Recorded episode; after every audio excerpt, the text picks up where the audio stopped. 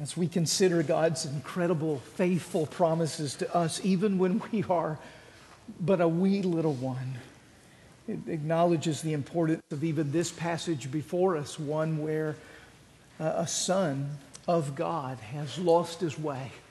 And God, through fatherly discipline and grace, draws him back into relationship with the Lord. Thomas Jefferson's going to need that. We all need that.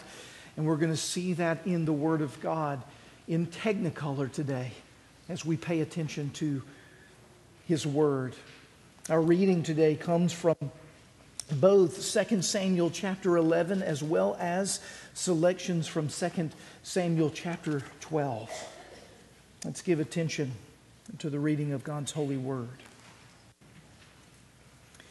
In the spring of the year, the time when kings go out to battle, David sent Joab and his servants with him and all Israel. And they ravaged the Ammonites and besieged Rabbah. But David remained at Jerusalem. It happened late one afternoon when David arose from his couch and was walking on the roof of the king's house that he saw from the roof a woman bathing. And the woman was very beautiful. David sent and inquired about the woman. And one said, "Is not this Bathsheba, the daughter of Eliam, the wife of Uriah the Hittite?" So David sent messengers and took her, and she came to him, and he lay with her. She had been purifying herself from her uncleanness. Then she returned to her house, and the woman conceived. And she sent and told David, "I am pregnant." So David sent word to Joab, "Send me Uriah the Hittite." And Joab sent Uriah to David. When Uriah came, David asked how Joab was doing and how the people were doing and how the war was going. Then David said to Uriah, "Go down to your house and wash your feet." And Uriah went out of the king's house, and there followed him a present from the king.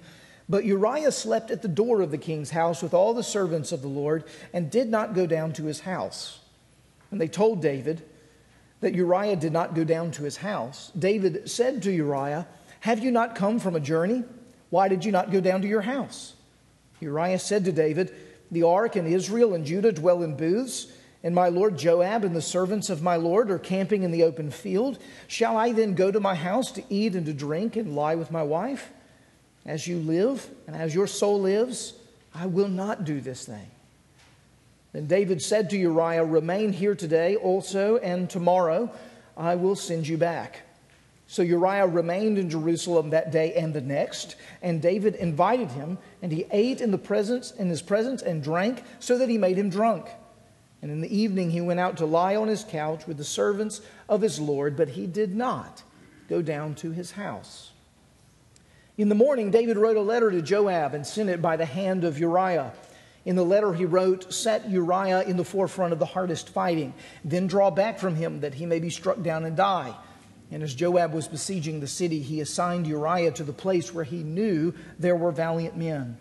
And the men of the city came out and fought with Joab, and some of the servants of David among the people fell. Uriah the Hittite also died. When the wife of Uriah heard that Uriah her husband was dead, she lamented over her husband. And when the morning was over, David sent and brought her to his house, and she became his wife and bore him a son.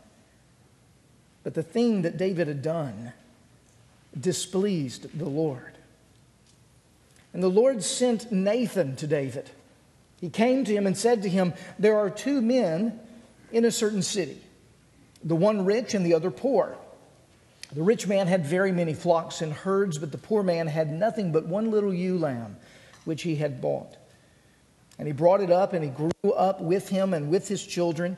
It used to eat of his morsel and drink from his cup and lie in his arms, and it was like a daughter to him.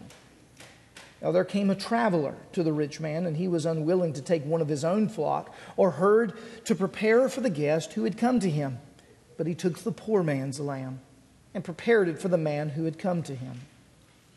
Then David's anger was greatly kindled against the man, and he said to Nathan, "As the Lord lives, the man who has done this deserves to die, and he shall restore the lamb fourfold, because he did this thing, and because he had no pity." Nathan said to David, "You are the man." Thus says the Lord, the God of Israel, I anointed you king over Israel, and I delivered you out of the hand of Saul.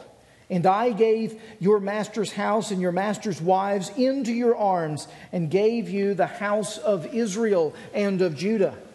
And if this were too little, I would add to you as much.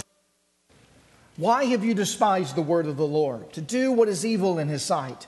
You have struck down Uriah the Hittite with the sword, and have taken his wife to be your wife, and have killed him with the sword of the Ammonites. Now, therefore, the sword shall never depart from your house, because you have despised me, and you have taken the wife of Uriah the Hittite to be your wife. Thus says the Lord, behold, I will raise up evil against you out of your own house, and I will take your wives before your eyes, and have given them to your neighbor, and he shall lie with your wives in the sight of this sun. For you did it secretly, but I will do this thing before all Israel and before the sun. David said to Nathan, I sinned against the Lord. And Nathan said to David, the Lord also has put away your sin. You shall not die. Nevertheless, because by this deed you have utterly scorned the Lord, the child who is born to you shall die. Then Nathan went to his house. The grass withers and the flower fades, but the word of our God will stand forever. Amen. Let's pray together. Our Father in heaven, in the few minutes that we have together here with your word opened before us, we would ask for your power, your spirit to come in great measure. Speak to us. Reveal to us what it is that you would have us to know. Convict us where we must be convicted. Cleanse us where it is that we need cleansing. Change us in where it is that we need changing. And above all, make us more like Christ. Use this word as a means of grace in our life, and communicate to us the power of the gospel that brings to us the change that we need. Give us your spirit in ample measure, knowing the hearts of everyone here and the needs of this body. Work according to your will. We ask it in Jesus' name. Amen.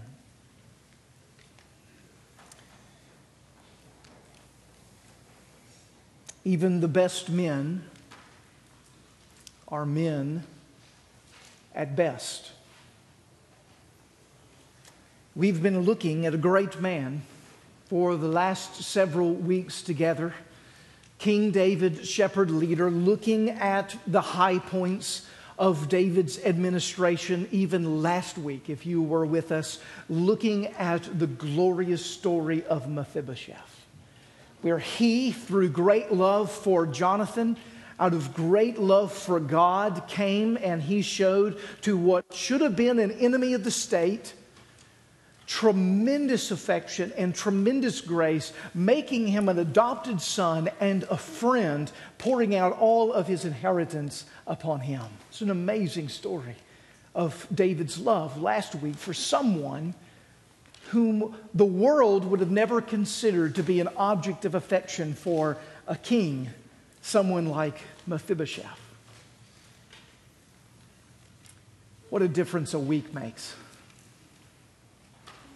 Where now we have David utterly self-interested, utterly self-indulgent, focused upon the gratification of his flesh, with the exact opposite of sacrificial covenantal love in view, but now willing to perpetrate both offenses in sin against others and egregious crimes within the nation of Israel, all because of giving in to the desires of the flesh. It's a reminder that the best of men are still men at best. And it's wise for us in this room to not approach this text with any sort of self-righteousness, a kind of condescending spirit towards David. How could he do such a thing? If that be our spirit, we haven't even begun to know our own hearts, because such is the heart of all of us in this room, truth be told. The seeds of every known sin lie resident within our own hearts, and given the right context and the removal of God's hand of protection, we too would fall into the same pattern of sin. And indeed, we have to acknowledge these sins are among us. The recognition of what is here is among us. It's represented in this room. And so as we look at this, we need to enter into this story humbly, attentive, asking the Lord to reveal in our hearts the things that need to be exposed. We also need to acknowledge that this subject of sexuality specifically, that's addressed within the pages of 2 Samuel 11 and 12, is a subject that for so many of us in this room brings up painful memories. Some in here have been victimized with sexual offenses against you. And to address this subject, it has the potential of re-wounding, of causing great pain, great heartache to rise up within you right now. I want to acknowledge that that's here in this room. And I want you to hear that I believe that the Lord has an encouraging word to say to you as this subject comes up and all kinds of defenses and sensitivities arise. And I want you to listen with a heart that I believe that the Spirit would want you to listen with, as God shows you that He takes seriously those who perpetrate sexual crimes. Let's also be quite aware there are those of us in this room who live parallel lives. That there is one life that is visible to the world, and there is another life that we keep tightly hidden with great parameters and buffers so as to not let anyone in. And we see David, one who now at what is the zenith of his success, began to walk a parallel life. And we see the disaster that it wields in his own life and the collateral damage that it wields on the lives that are around him. So let's set the stage, acknowledging there are those of us, we've sinned sexually in this room, we've been sinned against sexually in this room, and this subject brings up tremendous amount of defenses and sensitivities for us. As we own that, and as we state it, as we name it before the presence of God this morning, allow those things to be what they are, and then let God speak into them, as today we submit ourselves to His Word. I want to look at this passage, and I know this will sound scary at the front end. I want to look at this passage in 6 ways, okay? Now, I know you're used to 3 ways, and you know how long it takes me to get through 3 points. So don't hear double the length of a sermon and get really scared. We're going to do the very best we can to move promptly through these points, but they're all very critical. They're very, very critical. And what we want to do is we want to pay really close attention to the pattern of sin and how it's put to death and the recognition of the gospel in it. All right, so I want to run through these 6 points with you and set the stage for the pace that we're going to take through this passage together, and then ask the Lord to really do that work through His Holy Spirit. I want you to see, first of all, the conceiving of sin. The conceiving of sin in this passage, and you should hear a double entendre in that word, conceiving. For indeed there is a child that is conceived within this text, but there is a plot of sin that was conceived long before the reality of the conception of that child, and we need to pay close attention to that. I want you to see, secondly, the cover-up of sin. There's a really strong attempt to cover the tracks in the midst of this passage, and it's the normal path that our hearts want to go when we're found out. We want to see that in this text. Thirdly, we want to see the confrontation with sin. God's man Nathan bringing to bear the truth upon David's life and drawing him into repentance. We want to see, fourthly, the confession of sin from David. Fifthly, the consequences of sin. And then sixthly, the cross for our sin. Conceiving, cover-up, confrontation, confession, consequences, cross. Let's look first at the conceiving of sin. Now, it's a quick point in the text, but it's really critical, and we have to pay attention to it. Notice verse 1. In the spring of the year, the time when kings go out to battle, David sent Joab. Stop right there. It's a season of the year that the kings go out to battle, and David, the king, doesn't go out to battle. Instead, we're told at the end of verse 1, but David remained at Jerusalem. Why is this important? Well, it's critically important because David is at a spiritually precarious place. And we wouldn't know that from the opening of this text. In fact, he's been incredibly victorious militarily and as a leader over the last several chapters. We've just seen last week his tremendous sacrifice for the love of Mephibosheth. If at any point we would see this is a spiritual high that David is on, but indeed we see that he's at a spiritually precarious place. And there are two reasons for it. He has been wildly successful, which tends to be a place of great vulnerability. And he's in a moment where there is no real trials in his life. It's absence of trial, wildly successful.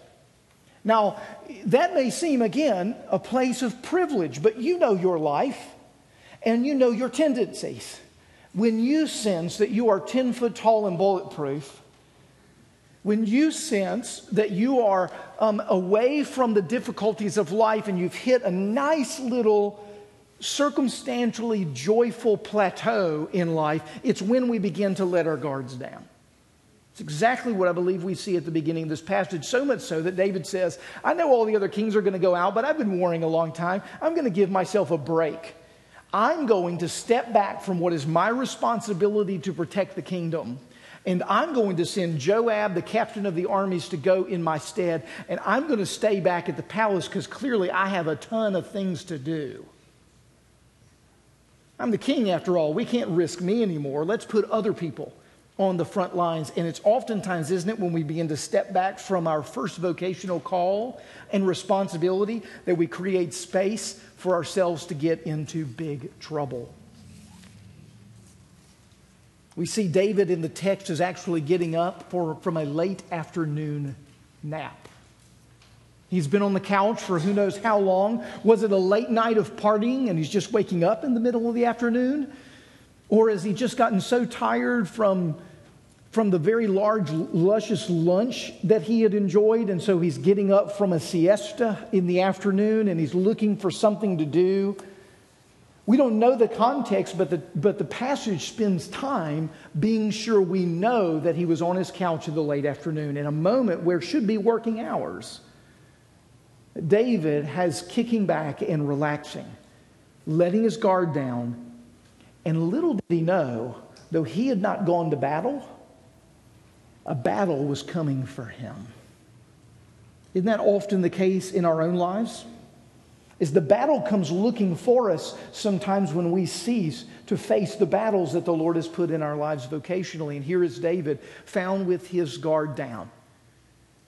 And I want to say it in a way that hopefully you can see why it is this context is so important with the language of he remained in Jerusalem. If David were doing what he was supposed to be doing, he wouldn't have been at home with nothing to do.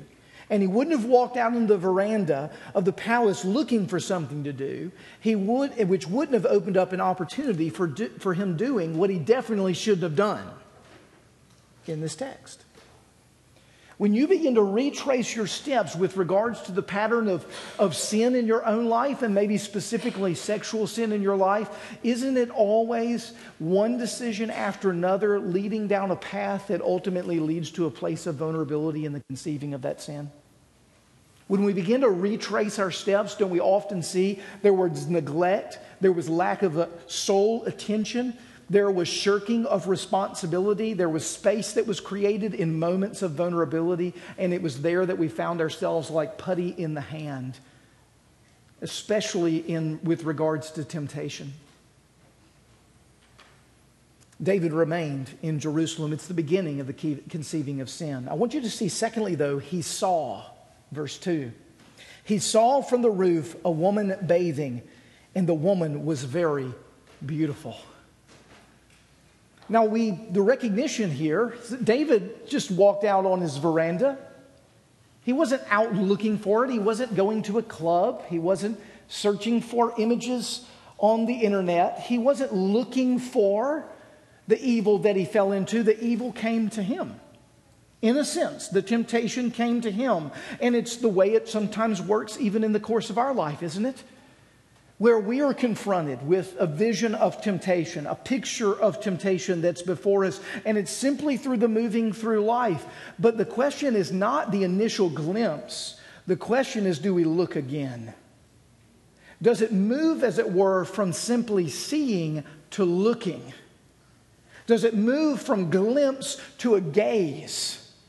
Does it move from an innocent shot of the eye in one direction to an indulgent stare? And it seems quite clear in this passage that David was getting an eyeful. And in the eyeful that David was giving, it was tantalizing the desires of his heart. And he began now to move down into another stage of sinfulness. Now, the recognition, friends, is we can't slip past that without acknowledging that it is often through the eye gate that the temptation of sexuality hits us most poignantly. If that were not the case, we wouldn't read staggering statistics of pornographic use in North America in our time with regards to internet use, but we do read those statistics. And it's utterly destroying us, both as a nation, as a culture, where we are now objectifying bodies to such degree that we are using people as resources for our own pleasure. This is the reality of how the eyes often work in stirring the lusts of the flesh, which means, like Job has told us in Job 31, we've got to make a covenant with our eyes. We've got to be intentional on having renewed our mind that we're ready when the temptation comes, that we are going to divert our attention and we are going to focus somewhere else, and we're not going to catch a second and third glimpse and begin to run the imaginative path in our minds. He saw, he remained, he saw, and then he asked. Verse 3, so tell me about her. Who is she? I'm listening. I'm interested. It's almost like a group of friends who are at the bar and looking across the way and making eye contact with some girl. Hey, never seen her around here before. Anybody got any ideas as to who she is? It's that kind of conversation that David is engaging in with those who are his confidants around him, his servants. And then he gets this instruction. Well, this is the daughter of Eliam, right? And this is the bride, the wife of Uriah the Hittite. Now, in that moment, it should have been a screeching halt for David. He knows the law of God. He's fully aware of the fact that this is another man's wife. And he's been reminded of Eliam, a faithful warrior within the ranks of his army, that this is his very daughter, someone of whom he works with closely. This often causes a pause in our heart, isn't it, when we begin to learn, wait, that could get tricky. If I keep going down this path, we're looking at what could be a public scandal. Doesn't that often keep you from doing dumb things? Keeps me from doing dumb things. Sometimes when the mind begins to gravitate in a sinful direction and we begin to entertain the possibility of, and then all of a sudden, wait, that's the daughter of so-and-so, that's the wife of such-and-such, and they're connected to all of these people, and this kind of thing could be the fallout. All of a sudden, for a lot of us, we just go, let's hold the horses right there. You know, that's God's grace in our life when that happens. Have you had that kind of sanity happen to you? Where you've been moving down a path and the Lord all of a sudden restores or renews your mind and you realize I'm acting in a way that is foolish and dumb and could potentially cost me a life of regret. When that happens in your life, when that happens in your mind, pay attention to it. Now, it's not the highest level of motivation for the killing of sin. I would love to tell you that most of the time, I am just so inflamed with love from the Lord that when sin comes, I can't imagine ever doing something against Him. That's not the case. A lot of times the very initial reaction is, now wait, if I do that dumb thing, it's going to cost me big if I get caught. It is oftentimes the Lord's graciousness that puts that into our minds and gives us the righteous fear of consequence from the recognition of the committing of that sin. Don't despise that. Listen to that. Now, sadly, in David's context here in this, he just rode right on past that warning. He missed it entirely. And I think the reason that he missed it entirely is the fact that sin is insane. It is just absolutely insane.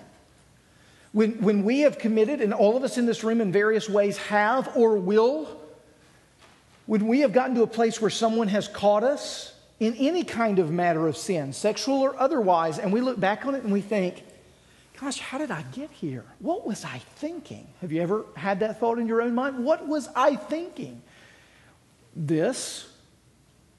That's what you were doing, and you were one step at a time getting there, and before you knew it, all of what was really rational and wise and made sense was very far removed from your mind and your heart. And what was on your mind was what the instant gratification or pleasure that would come from that which you desired. And we know that there can be a bewitching kind of spell that can often come over us with regards to sexuality. And I think something of that very nature happened here for David. Be forewarned. And what we see is as he moves from remaining in Jerusalem, from seeing, from asking, it moves into the fourth stage. He took her and he lay with her. It's interesting the way the text actually unfolds. There's no romance. He doesn't pick her up in a chariot, take her out to eat, send her a bouquet of flowers. There's no romance. There's no wooing. It's very active, and it's very David prime mover in the text. This man is on the hunt, and he will not be denied. That's the feel of this passage. We have to also remember Bathsheba, who is not presented in this passage in any critical or negative way. We are unsure of her emotional response to the overtures of David. What we see very clearly, though, is David, the king of Israel, is exercising overtures towards her. And what could be presented to us is an unhealthy and ungodly exercise of power over another.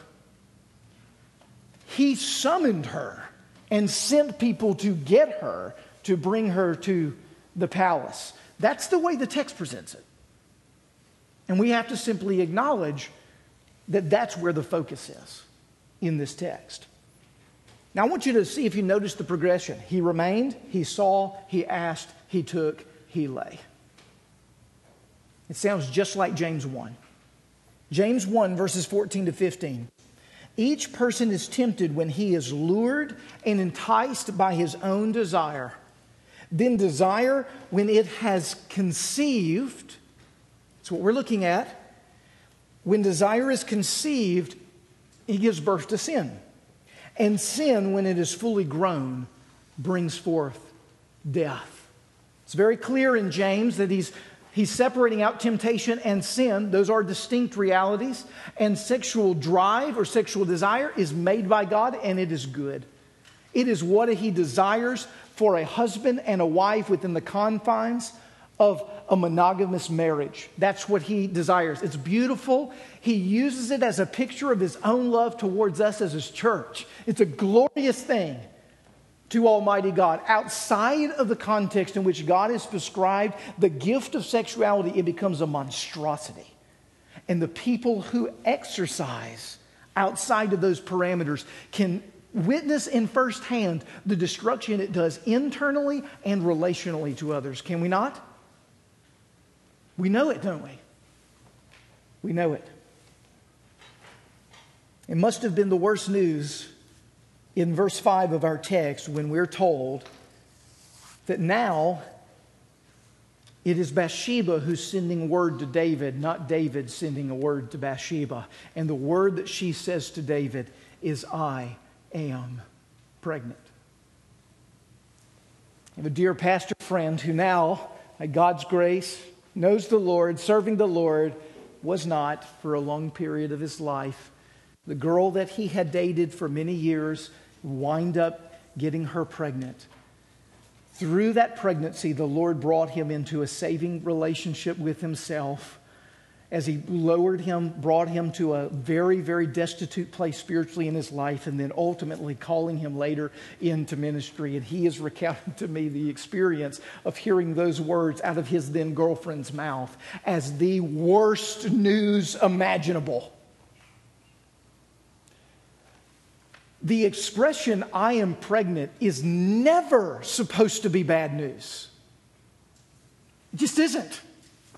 It's supposed to be joyous news.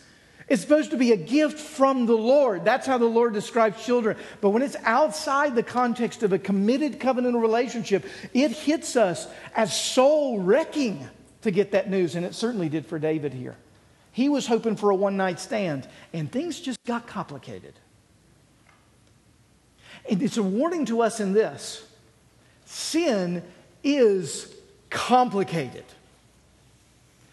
Righteousness is often really clear, hard, but clear. Sin gets really complicated. Ever told a lie? Yes. We've told lies, and then we've had to remember the lies. And then we've had to tell other people what was a lie to keep the lie going. And we had to continue to keep the charade up in case we were found out. And then there's a high level of anxiety that someone's going to find. And now there's potential evidence that you had told a lie. And now what if someone uncovers that? And then you're going to be exposed. Sin gets very complicated. It gets very complicated. And it looks like it's pleasure. And it ends in tremendous pain. And oftentimes in a life of regret. And this is what David tries to do in verses 6 to 17 here of 2 Samuel chapter 11. Instead of hearing those words, I am pregnant, we need to go to the priest and confess our sin. We need to come clean with everyone. David does what is our initial tendency whenever we think we're going to be found out, and that is cover up. He has three approaches in the text in verses 7 to 16. The first is the Mr. Nice Guy approach. The second is the drunken party approach. And the third is, I am going to kill you approach. Those are really the approaches, three approaches, and they're escalating. The first is the nice guy approach. I know what I'll do. I'll contact Joab. I'll get Uriah the Hittite in, and we'll figure out how to make this covered up. We'll get this working. He invites Uriah in, and he has small talk with Uriah. Sports, news, and weather, very friendly. How are things out on the battlefield? Everybody got what they need? Weaponry, food. Oh, I'm glad to hear it. Uriah, you're awesome. You're amazing. You're among the 30. So glad. I just want to have you in. Just bless you. Why, you know, war is hard. War is hard, Uriah. I used to do it. Now I've got you doing it. So you're out there. It's really hard. Why don't you go take a break? Why don't you go down to your house today and wash your feet? That's the language of the text. Go wash your feet. Now, hopefully you can cut through the euphemism of that language and understand what he's trying to say.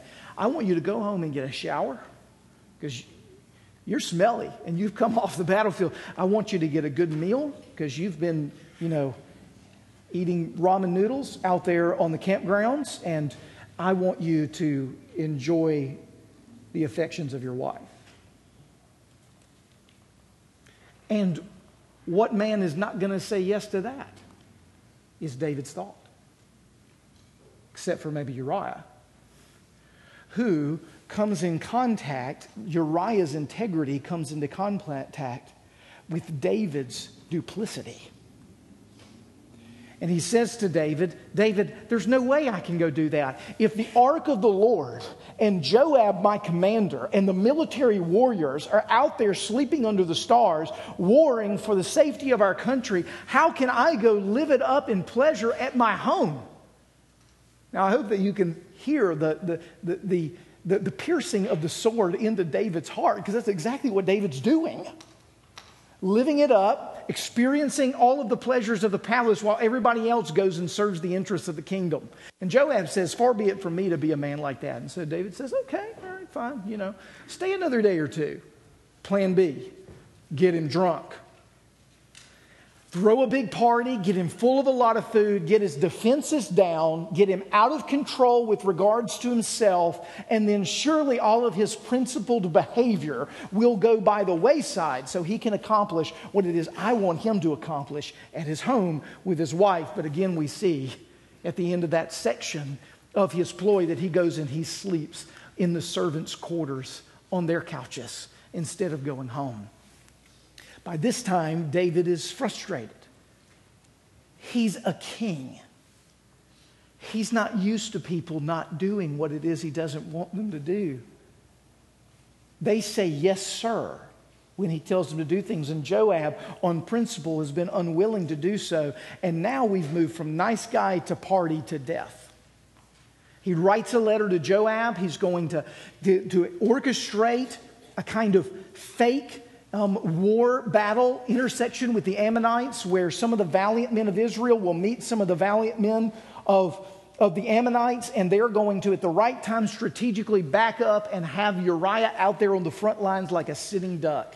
It'll be like a kid in a candy store being able to take it from those who are our enemies, who will be looking for a Uriah, one of our valiant men, to be able to lay low. And David, in the cold heart, I want you to sense the cold heart is, who takes that letter? Uriah. Uriah's given the letter with the seal of David on it, with the instructions to kill Uriah. Uriah's last enlistment from David is his own death certificate of the instructions that's going to lead him into his death. It's remarkable. Now, as we think through that, though, have you not at times gone to great lengths, hopefully not to the lengths of David in this passage, of covering up what you didn't want exposed? It is our tendency, when we are caught in sin, to reorganize rather than repent. That's our tendency. Let's reshuffle the deck. Let's reorganize. Let's replot. Let's don't repent. Let's don't come clean. Let's don't own it. Let's don't take it to the Lord. Let's don't make it right with the others. That's our tendency, and that's the cover-up plan that we see here with regards to David.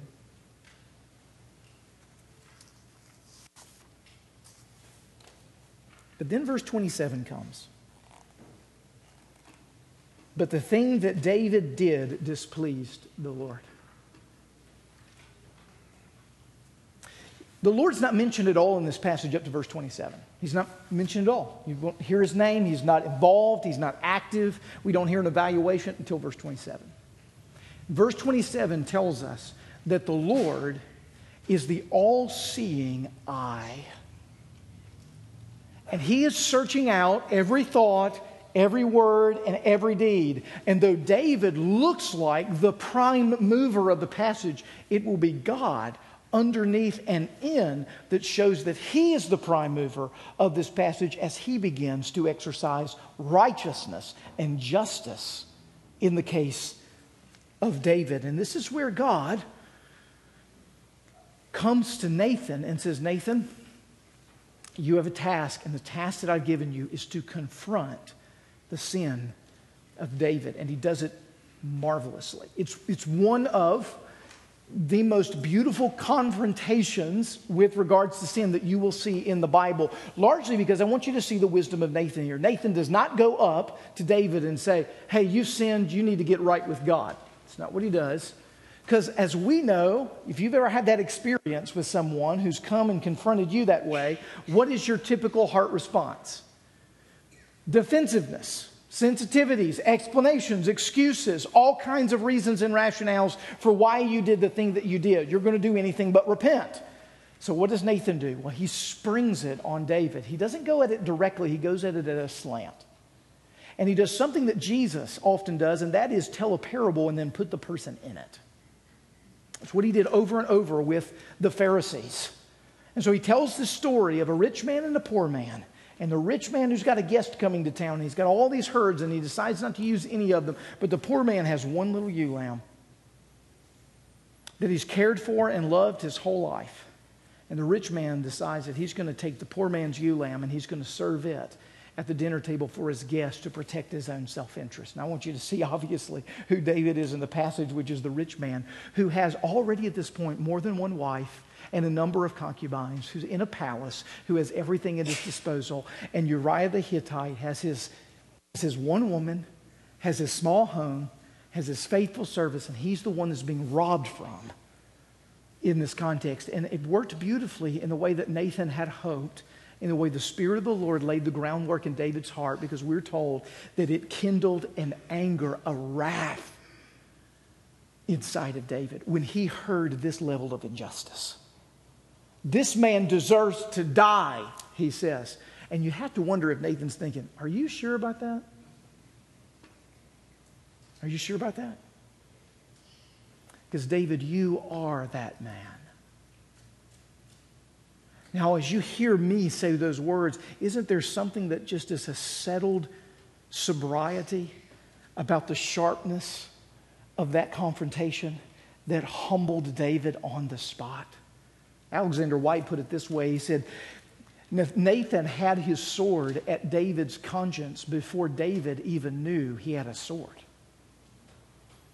I think that's exactly right. That's exactly what he does here. And he does it to expose the sinfulness of David. Now, as he confronts the sin, David, we read in verse 13, confesses his sin. Notice what he says. He says, I have sinned against the Lord. Now, as we read that, we might go, okay, well, you seem to have sinned against Bathsheba too, and you sinned against Uriah. He'd probably have a grievance or two he could raise with regards to your sinfulness. But what's he saying here? He's saying the source of my iniquity, the real source of my wrongdoing, does not first and foremost lie with man. It lies with God. God is the one who's created me. I am made in his image. He is the one who I have truly and most deeply affronted and offended. And it's his holiness that ultimately must be paid for with regards to the iniquity that I have done. And David is acknowledging that. We read earlier in Psalm 51 in our confession of sin, that was David's psalm that he wrote after the situation with Bathsheba, when he's saying, purge me with hyssop, blot out my transgressions. This is a man who's leading repentance among the people of Israel after his own sin and falling. And we read gloriously by God in this word that he says to David, David, I'm going to let this sin pass. You will not die for it. And you should wonder, how does Nathan get the authority to do that? To say you're not, because it was a capital offense to murder someone in the Old Testament, and the potential of the death penalty was there. How does Nathan get the right to be able to do that? And he says this, because there is one that is going to pay the penalty for you instead. Now you see this in the consequences of David's sin in this passage. When he comes to David and he says to David, David, your sin will be passed over. But guess what? The son of your iniquity, the child that you had with Bathsheba, is going to die. Is going to die. There's consequences. There's penalty for the sins that you've committed. The Lord is covering you, but not so much for your son. And you may hear in that, as I would hear in an initial hearing of that logic, that's really unfair. I mean, the child didn't do anything wrong. It was David who did something wrong. But of course, that's the point of the text, is that there will be another woman who will receive the horrifying news on the front end that I am pregnant, but not because of adultery to another man, but because she was never married and had never known a man. She's going to say those words, I am pregnant, and she's going to receive the social stigma of what it means to be one who would be cast aspersion upon because of apparent wickedness. And she is going to bear a son, and the son that she is going to bear is completely innocent. And it is that son who is going to pay for all of her sin. It's not the least bit fair. But friends, fair is not what you want. Grace is what you want. Surely David was the one who should have received the sickness unto death that the child received in 2 Samuel 12. But don't you see, the child is a picture of Jesus. The child is only a picture of the one who will be fully innocent, who will pay for the sins of all of the people, who will trust in him, who will in this room, for those of you who know Christ, he has paid for your sexual brokenness. He's paid for it. He's paid for those thoughts. He's paid for those clicks with a mouse. He's paid for those private deeds. He's paid for those of you in here living a parallel life if you know Christ. He has paid for it, and he is calling you to come out from it. That is what he's doing today. That's what he's calling you to. Don't cover this up. Don't make light of his grace. Bring it out into the open. Don't let the progression of the conceiving of sin unto death continue to wreak havoc in your life. You know what kind of fear and shame and guilt you're living under. I speak as one who gets it, not as one who imagines what that would be. A sinful man who wants to see this change his life as much as it changes yours. That we would begin to live by this kind of love that would lead us to repentance. Don't you remember it's God's kindness that leads us to repentance? What kindness do we see in this passage regarding the quality of his love and his grace towards us who are sinners? Friends, this is the kind of gospel that we need. This is the kind of grace that we need. Because good luck in trying to fix all of that sexual brokenness yourself. You can't. Only Christ can. But together in a confession, in repentance, in a grace-centered, gospel-driven life, where we are pressing into each other to see and behold Jesus, there is change and transformation that he can bring. Don't despair. Come to Christ. In the midst of that darkness, he'll bring you into the light. He'll show you his grace. Wait no longer. Today is the day. Today is the day of salvation. Let's pray together. Father in heaven, these truths, even more important than we know how to even process right now. And what message more uncomfortable, but more crucial than this one for our own day and time. Father, come and be merciful to us.